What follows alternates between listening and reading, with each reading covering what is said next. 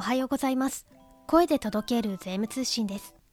この番組は日本で唯一の企業会計企業財務の専門週刊誌週刊経営財務を発行している株式会社税務研究会が運営するポッドキャストです。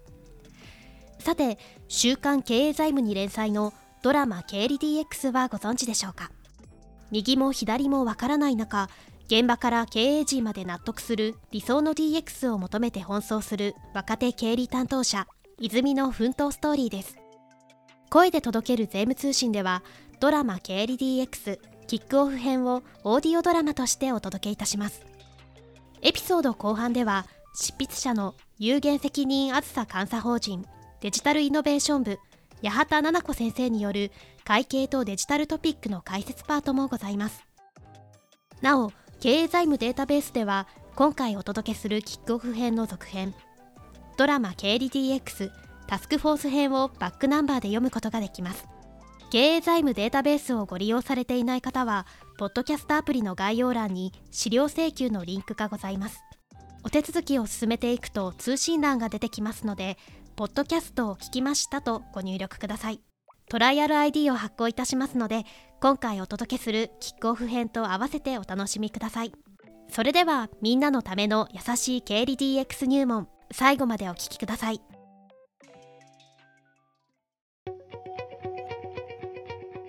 購買部から経理部への移動初日に経理 DX 担当をほぼ丸投げされた泉。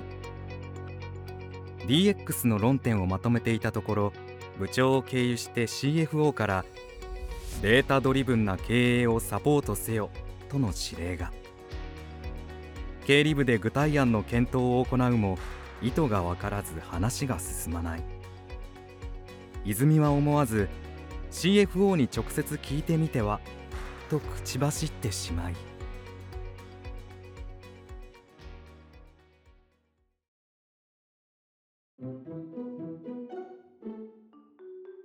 遡ること1週間。部長が CFO に呼び出されたのが事の発端だ。経理 DX の進捗状況を聞かれる中でデータドリブンな意思決定をサポートしてほしい。データプラットフォームも選択肢じゃないか。と苦手な横文字を浴びせられた部長はデジタルアレルギーも相まってほとんど CFO の話についていけなかったらしい。帰ってきた部長がかろうじて覚えていたキーワードを並べながら部長田所さんとデータドリブンな意思決定のサポートについてディスカッションをしたけど具体的に CFO が何をしたいのかいくら議論しても話が堂々巡りで前に進まない。もやもやとした私が思わず CFO に直接どうしたいか聞けばいいんじゃないですかねと口走ったところ意外にも話はトントン拍子に進み部長が本当に CFO のアポを取ってきてしまった。田所さん CFO と会ったことあります？どんな人なんですかね？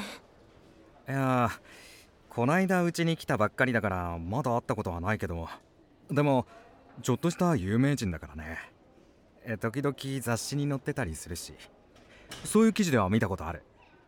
そんな有名人なんだ。知らなかった。自分のアンテナの低さが恥ずかしい。うちに来る前は A 社にいたんだよ。あの外資の。そこでシステムを刷新するプロジェクトをリードしてたみたい。なんかそれがうまくいったとかで A 社が実現するダッシュボード経営とかいう記事になってたよ。へえ CFO が考える DX ってそういうのなんですかね。ダッシュボード経営なんて初めて聞いたけどひとまず話を合わせよう。後でその記事調べなきゃ。あと実は僕 A 社に友達いるんだけどさ。そいつが言うには結構剛腕っていうかコストカットとか強引に進めていくタイプの人らしくて。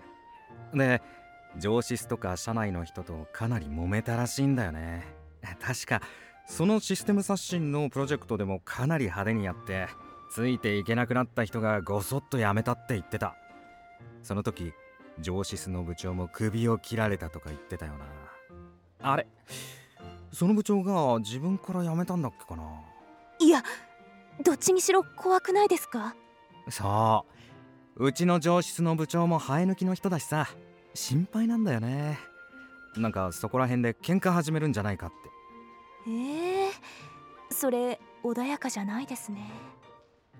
簡単に CFO に聞きに行こうとか口走ったこの前の自分を呼び出して「バカバカバカ」と言ってやりたかった。失礼します。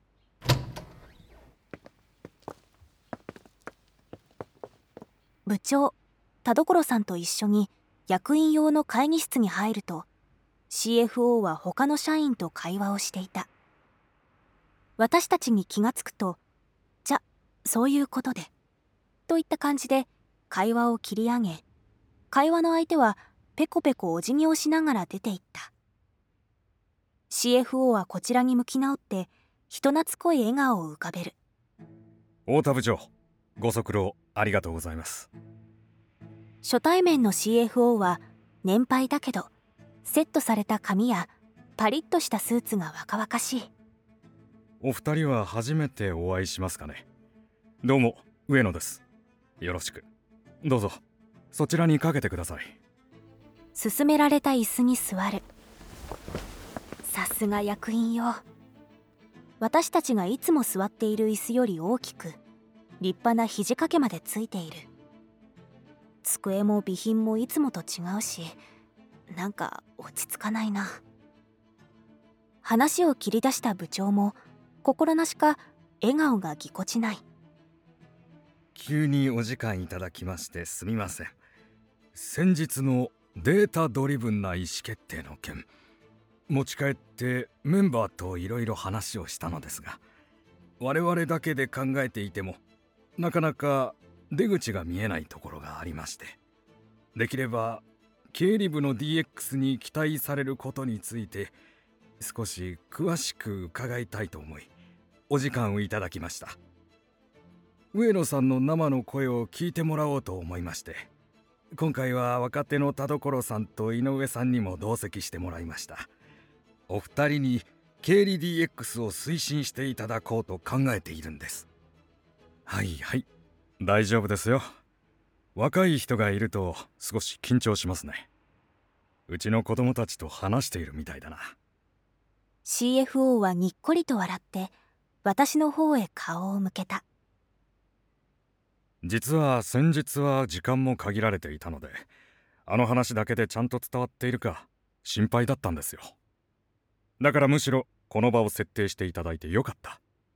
お二人にも直接説明ができますしね予想に反して目の前の CFO は物腰が柔らかくむしろ優しい雰囲気だ。そこら辺で喧嘩を始めて上司の部長を辞めさせるような気配はみじんもない。武闘派のこわもてを予想していたので拍子抜けだけどこの人が前の会社で喧嘩しまくっていたと考えるとむしろそっちの方が怖いかも。経理のルーティンワークをベースに検討を進めると先日太田部長からご説明いただいたみたいに効率化とかオートメーションとかそういう方向性になると思います。でもね僕は DX ってそういう効率化とか自動化だけじゃないと思っているんですよ。日常業務と言えばいいのにルーティンワークと横文字で言うしいちいち外資系っぽい発音が気になるけどやはり剛腕なコストカッターのイメージとは全然違う。うん。どう言ったら伝わるかな。経営者の意思決定のプロセスって切り口で話をさせてもらいましょうか。僕はね経営者の意思決定プロセスって実はすごくシンプルだと思っているんですよ。つまり何らかの経営情報をインプットしてそれを消化して経営判断としてアウトプットする。結局はそれの繰り返しなんです。そのシンプルな意思決定のプロセスの中で情報を消化する方法そしてそれをアウトプットする方法にはその経営者のパーソナリティが強く出る。これが要するに経営者のインスピレーションであったり経営センスの部分ですよね。そこはいくらデジタルが発達しようとも簡単に変えることはできない。でもねそこにインプットする情報の質はデジタルで格段に変えていくことができると僕は思っているんです。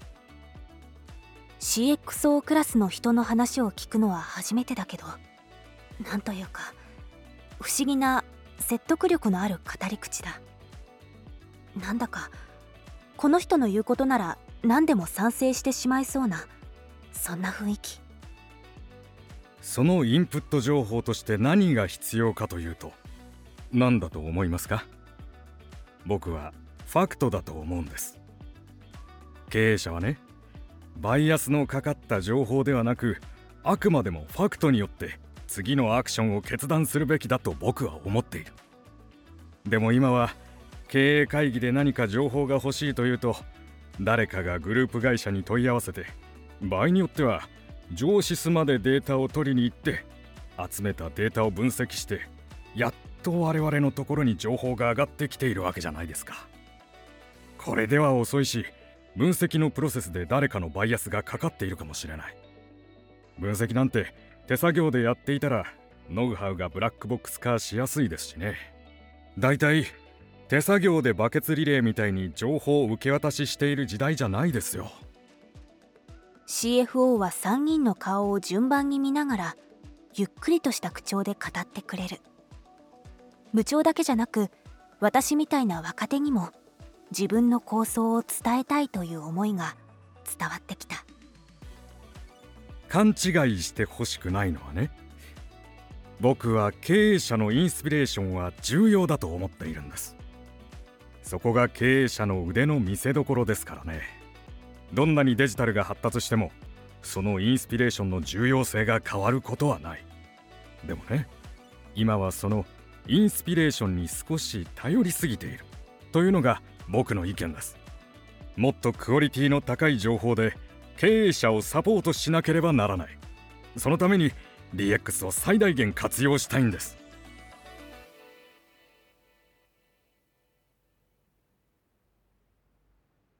少し間が空いた。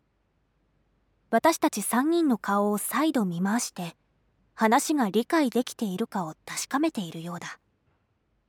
すみません。少し僕が一方的に話しすぎましたかね。ここまでで何か質問はありますか？CFO のここまでの話を急いで振り返った。私が課題と考えていた紙文化のデジタル化であったり一つ一つの業務プロセスの効率化自動化は少なくとも CFO が私たちに期待していることではない。そうではなく経営者のインスピレーションをサポートしてほしい？経営者が欲しいのはファクトである。うーんもやっとするな。いや結局何が欲しいんですか？なんて聞けないし。話を変えてダッシュボード経営って何ですか？とか聞いてみようかな。全員が沈黙する。部長も田所さんも何かを考えている。頭の中は私と一緒でモヤモヤしているんだろうな。CFO はやっぱり横文字が多いし特に部長は頭が真っ白なんじゃないの？でも口を開いたのは部長だ。あの先日お話しさせていただいた時にデータプラットフォームみたいな話もされていたと思うんですがあの後私もこのデータプラットフォームについていろいろ調べてみました。ただまだあまり具体的なイメージはできていないのでここでお聞きして理解できるか自信はないのですがここまでのお話とデータプラットフォームはどう結びつくのでしょうか。そこがはっきり見えていないところです。確かにそんなことを言いましたね。あれはね別に特別なことを言いたいわけじゃないんですよ。多分データプラットフォームとかの単語を出してしまったから混乱させてしまったんだろうな。少しの沈黙。CFO が説明の道筋を整理しているようだ。私たち3人はただ黙って CFO の次の言葉を待っている。でも居心地の悪さはなくてむしろ CFO の話に対する期待感をその場の全員が共有している感じだ。しばらく考えた後でふーっと息をついて CFO が言った。ここら辺を説明するのは少し長くなりそうですね。ちょっとコーヒーでももらいましょうか。CFO は私たちの返事も待たず。内戦で秘書にコーヒーを4つ依頼した。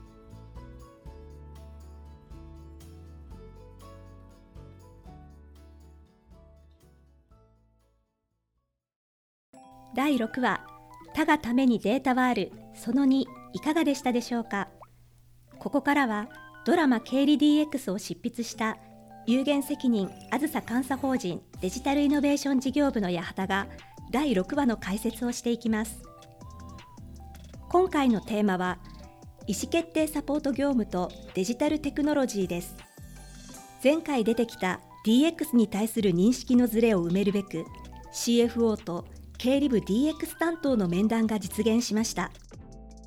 CFO の熱弁ではインスピレーションとかファクトとか横文字が出てきてお聞きづらかったかもしれません。経理部の面々も消化不良気味ですがここで CFO の言いたかったことを整理してみます。まずデジタル技術の発達は経営のための意思決定にどう関わってくるのかという点です。AI が経営判断できるのかとかそういう議論にもつながりそうですがこの CFO はあくまで最終判断は経営者の経験や直感で行われる。これをインスピレーションと言っています。そのための判断材料すなわち経営者にインプットされるファクトの精度をデジタルを使ってあげていく。そのサポートを行うのが CFO であり経理部であると言っています。では具体的に経営判断のための材料 CFO が言うところのファクトを提供するためにどうデジタルテクノロジーを活用するのか CFO が扱う3つの領域事業戦略領域財務戦略領域リスク管理内部統制領域を例に簡単に見ていきましょう。1つ目は事業戦略領域です。ここではデータ分析や AI の技術を利用して市場の動向や顧客のニーズなどをリアルタイムで把握しそれを意思決定に生かすということが考えられます。2つ目は財務戦略領域です。クラウド技術や ERP を通じてグローバルに散らばっている企業の財務データを集約分析することで最適な資金調達や投資判断を下すサポートが得られると考えられます。そして3つ目のリスク管理内部統制領域ですがここではリスク管理やコンプライアンスのモニタリングにデジタル技術を活用し意思決定をサポートするシステムを構築することが考えられます。CFO の果たす役割はデジタルテクノロジーと連携を深めながら経営をサポートするものとして進化しています。CFO をサポートする経理部にもデジタルテクノロジーの活用を単なる業務の効率化ではなく経営のための意思決定に役立つものとして重要性を意識してほしいとこの CFO は語っています。経理業務の DX は何のために必要なのか。第1回の解説では意思決定サポートという高付加価値業務を行うリソースを増やすために日々の取引の処理といった既存業務をデジタルで効率化することとお話ししました。今回はその目指すべき意思決定サポートそのものにデジタルをどう活用するかというお話でした。DX の概念は本当に広く立場によってまた個人によっても捉え方は様々です今回のストーリーのように経営側と現場側で目指す DX の姿を率直に話せると良いのですがそれでも一筋縄ではいきません続編のタスクフォース編でもずっと尾を引いている難しいテーマとなります。今回の解説は以上になります。オーディオドラマは次回で最終回となります。まだまだ CFO の熱いトークは続きますが、お話は無事に終わるのでしょうか？次回の配信でお会いできるのを楽しみにしております。最後までお聞きくださりありがとうございました。経営財務データベースでは今回お届けしたキックオフ編の続編ドラマ経理 DX タスクフォース編をバックナンバーで読むことができます。経営財務データベースをご利用されていない方はポッドキャストアプリの概要欄に資料請求のリンクがございます。お手続きを進めていくと通信欄が出てきますのでポッドキャストを聞きましたとご入力ください。トライアル ID を発行いたしますので今回お届けするキックオフ編と合わせてお楽しみください。また番組を気に入っていただいた方はポッドキャストアプリから番組登録をお願いいたします。iPhone をお使いの方は Apple Podcast Android をお使いの方は Spotify や Amazon Music などで登録をお願いいたします。最新回の配信時に通知が届きますのでぜひ番組登録をお願いいたしますそれでは次回の配信でお待ちしております。